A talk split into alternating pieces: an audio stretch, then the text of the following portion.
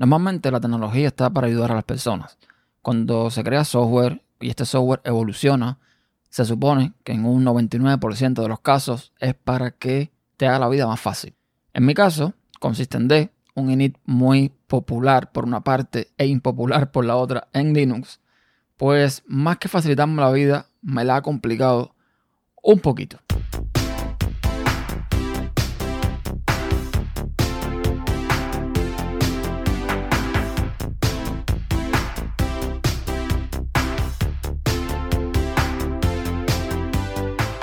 Hola a todos, soy Ernesto Acosta y doy la bienvenida al episodio 7 de Podcast Inside, un podcast de la red tupodcast.com sobre tecnología en general. Y hoy quiero comenzar a hablar un poco acerca de, bueno, voy a empezar por System como en el intro, y es que mm, me está pasando lo siguiente.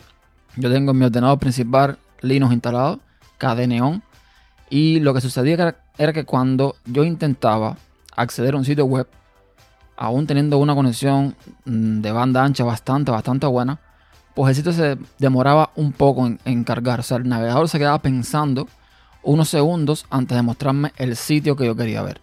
Esto se venía dando por un problema de DNS. El DNS es lo que se encarga de traducir un nombre a una dirección IP o viceversa. Entonces, mm, en el caso de Linux, por ejemplo, también está en Windows, también está en MacOS. Todos estos sistemas tienen un fichero, normalmente con el nombre resolve o algo así, donde tú le especificas cuál es el DNS al que el sistema le va a preguntar cuando tú navegas por él mm, con, un navegador, evidentemente, y vas a entrar a un sitio web. En el caso mío, en el caso de Cadeneon, el fichero está en etc barra.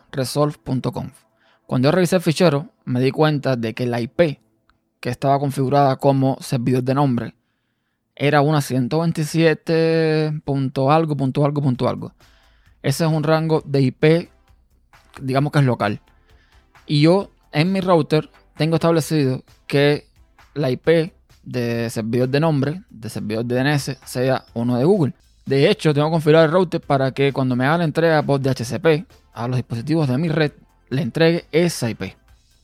Eso normalmente funciona en mi teléfono Android, funciona en mi Mac, funciona en, la impresora, funciona en todo lo que está conectado, en los Chromecast, en los, en los Google Home Mini, en todo funciona, menos en mi ordenador con Cadeneo. La razón es que SystemD por algún motivo sigue poniendo, escribiendo SIP una y otra y otra vez, aunque yo le ponga manualmente una IP diferente, aun cuando el Network Manager tiene una IP declarada en mi conexión de red una IP diferente. Entonces, he ido buscando soluciones por aquí, por allá y por acullá. Y no he dado con una solución, o mejor dicho, no había dado con una solución eh, efectiva para todo esto. Probé modificando el fichero del Resolve de systemd. Probé desactivando el systemd Resolve. O sea, probé todo y nada. O sea, cuando se activaba el systemd Resolve, sí, mm, de hecho, eh, lo que tenía que hacer era crear manualmente el fichero resolve.conf porque al usar, o sea, este fichero al ser un enlace simbólico al fichero systemd y al yo tener, de tener el servicio, pues no se creaba. Y ok, ya, está ahí no hay problema.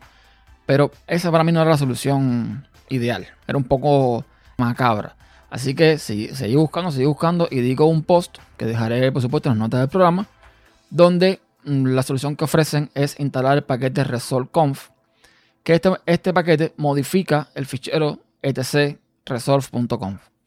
Entonces, lo fácil es instalarlo en, Ubuntu, en Debian, sudo apt install resolve.conf, así mismo.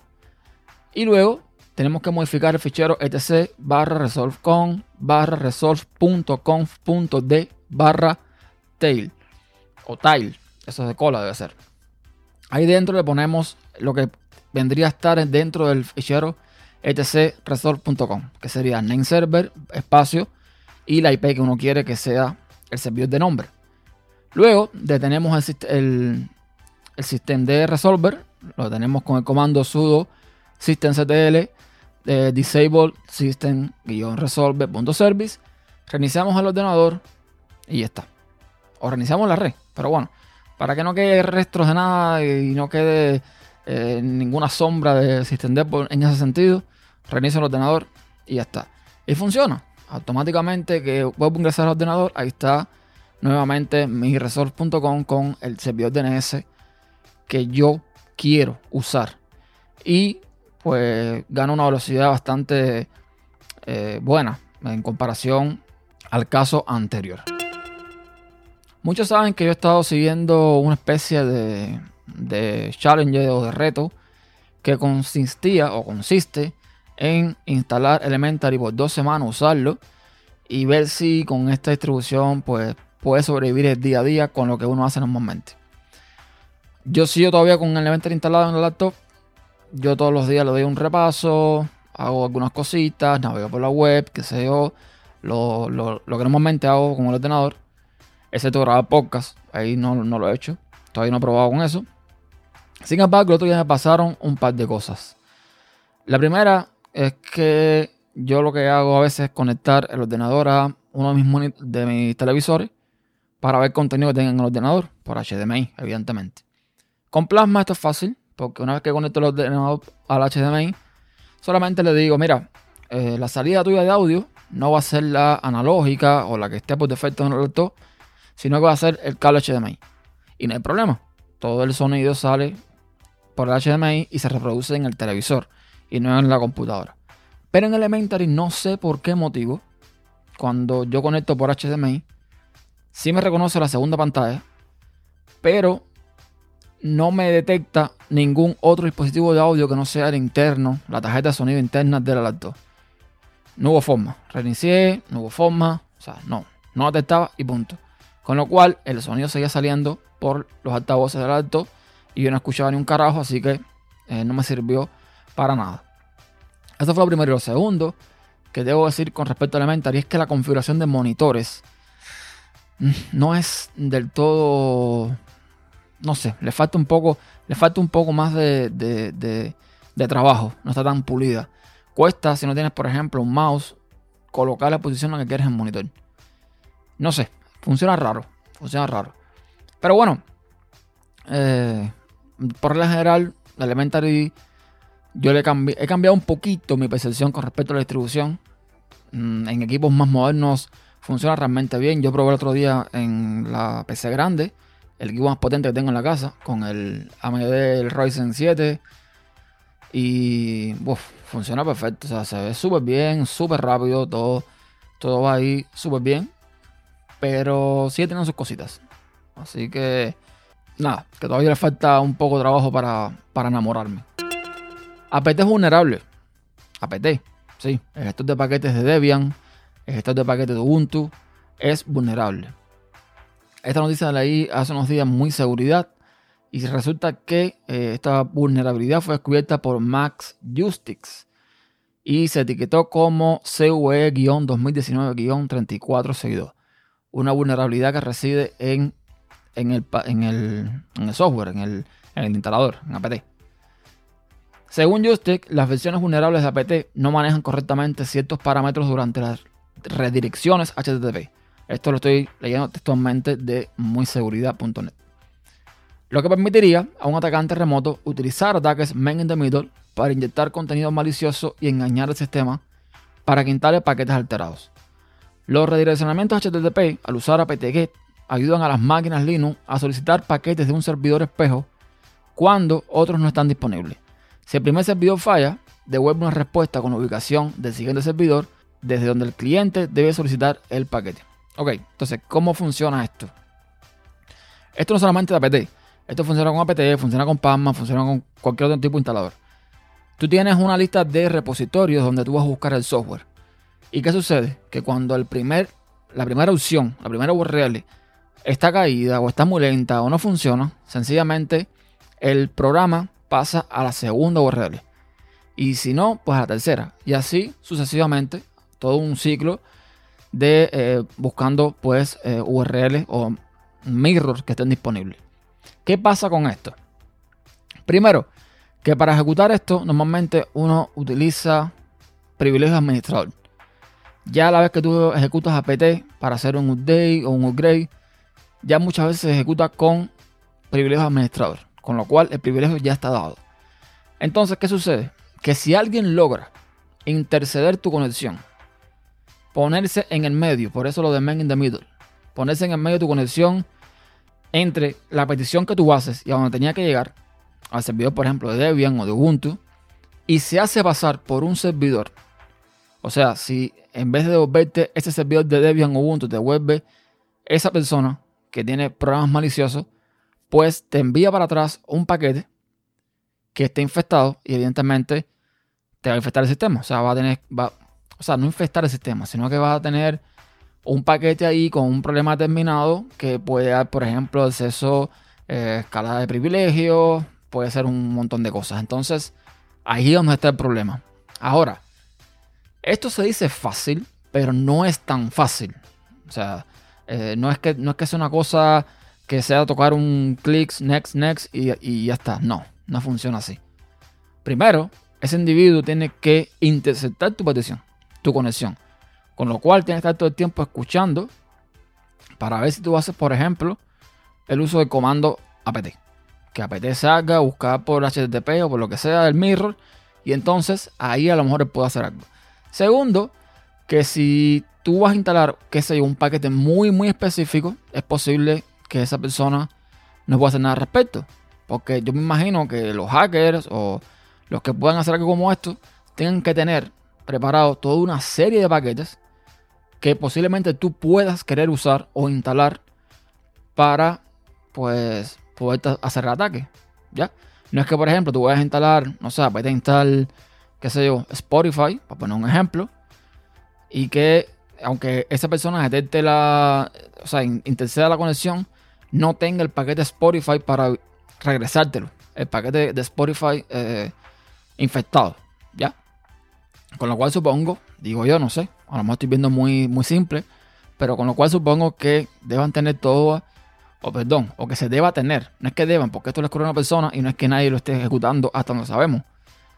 Pero si alguien no fuese a hacer, tendría que tener todo un listado de paquetes, de posibles paquetes que tú debas usar, a lo mejor que instalado en el sistema, lo que sea, para poder ejecutar, para poder ejecutar este, este exploit.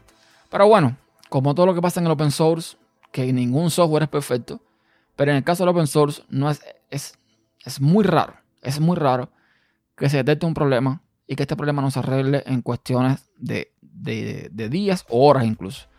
Con lo cual, ya los desarrolladores de APT han publicado la versión 1.4, 1.9 que arregla el problema y distribuciones como Debian y Ubuntu ya han lanzado sus respectivos patches de seguridad. Además, ojo, normalmente cuando se detecta un problema de este tipo, de, o sea, lo ético es que la persona que detecte el fallo informe a los desarrolladores con un tiempo eh, lo suficientemente grande como para que los desarrolladores corrijan el problema y luego se publique la, vulnerabilidad. Con lo cual es muy posible que desde que se detectó el problema hasta que se lanzó el, el, el fix, o sea, la corrección, haya pasado un tiempo. Así que, pero bueno, nada, lo bueno es que ya está solucionado, ya todo está bien y podemos ir usando apt de forma tranquila. El último tema que quería abordar en el podcast de hoy está relacionado con Linux también, y en este caso con la comunidad de Linux. Voy a ponerlos en contexto para que entiendan por dónde voy. Hace unos días Mulinos publicó un artículo donde el autor hablaba sobre Cadeneon.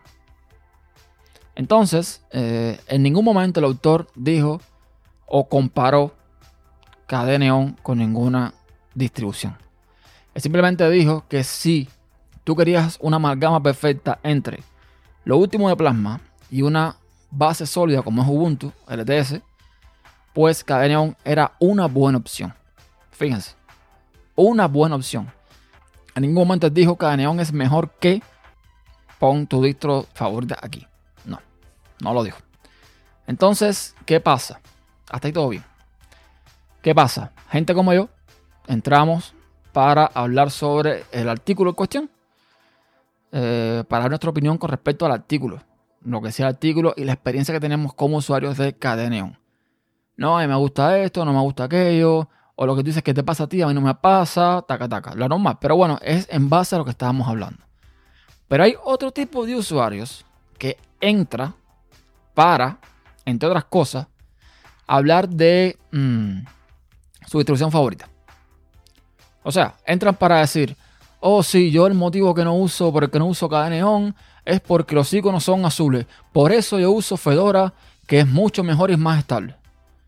O incluso quien entró a decir, fíjate, no, es que, no es que ni siquiera hablara de plasma. Hubo uno que entró a decir que si XFC era mejor para él, que si era más personalizable, cosa que no estoy de acuerdo, pero bueno, que si era más rápido y más estable y más no sé qué historia y más no sé qué más. Y ahí, y ahí es donde yo voy, ahí es donde va mi reflexión. A ver, señor mío, si estamos hablando aquí en este artículo de peras, ¿qué hace usted vendiéndome manzana o plátano? Yo estoy hablando de peras. No me vengas aquí, no me vengas aquí a formar problemas, a formar eh, discordia con lo que a ti te gusta usar. Si estamos hablando aquí de KD Neon, no me vengas a hablar de Fedora. No me vengas a hablar de Mageia o no me vengas a hablar de Ashlino o no me vengas a hablar de Debian. Estamos hablando de KD Neon. Pero lo triste no es que sea eso, sino que en cada comentario que ese usuario o esos usuarios publican, repiten lo mismo. No porque mi distro es mejor, no porque mi entorno es mejor, no porque es la misma, es el mismo problema esto de ver quién la tiene más larga. Es esto de poner tus preferencias por encima de los demás y además tratar de convencer a los demás que lo que tú usas es lo mejor. No pierdas el tiempo, no hagan eso. Estamos hablando de que al final todos usamos lo mismo. Sea Fedora, sea Reja, sea lo que sea, es Linux con, los, con, su GNU, con los software que usamos en GNU Linux. Ahí no va a haber nada diferente, ahí no va a haber nada que, que, te haga a ti mejor o peor. Es lo mismo. Pero es más, si tú quieres usar Mac, si tú quieres usar Windows, si tú quieres usar Android, iOS, lo que te dé la gana usar, úsalo. Si eres feliz con eso, sé feliz. Pero no me vengas a convencer a mí de que use lo que tú estás usando. No me interesa. de hecho, si yo quisiera, lo, usaría está. Repito, no me vengas a vender plátano y manzana cuando estamos hablando de peras. Y esto es lo que hace que las comunidades de se vuelvan un poco tóxicas. Y es lo que hace que mucha gente abandone las comunidades de.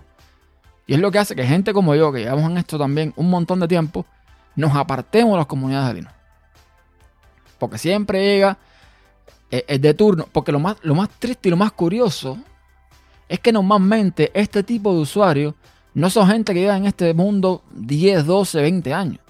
Son gente que llevan meses, años, pero, pero cortos, un año, dos años. O sea, que acabaste de llegar. Entonces, eso no, eso no es bueno para nadie. Si tú vas a dar un criterio que estás en todo tu derecho, tú puedes dar tu criterio como tú entiendas. Pero si vas a dar un criterio, da un criterio constructivo para el tema con el que se está eh, debatiendo, con el que se está abordando. No me vengas a hablar de otra cosa. No tiene sentido. No nos interesa. Y esto no es personal, esto no, yo no estoy, no estoy señalando a nadie. Pero esto pasa muy, muy, muy comúnmente en las comunidades de Linux. Y está bien, ya, ya está bien de eso ya. Pero nada, esa era mi reflexión de hoy. Eso es lo que tenía que contarles hoy. Así que ya saben, me pueden contactar por tupodcast.com barra contacto y me pueden dejar también sus comentarios en el artículo del episodio que yo encantado pues les voy a, a contestar. Así que nos vemos en la próxima, o mejor dicho, nos escuchamos en la próxima. Chao.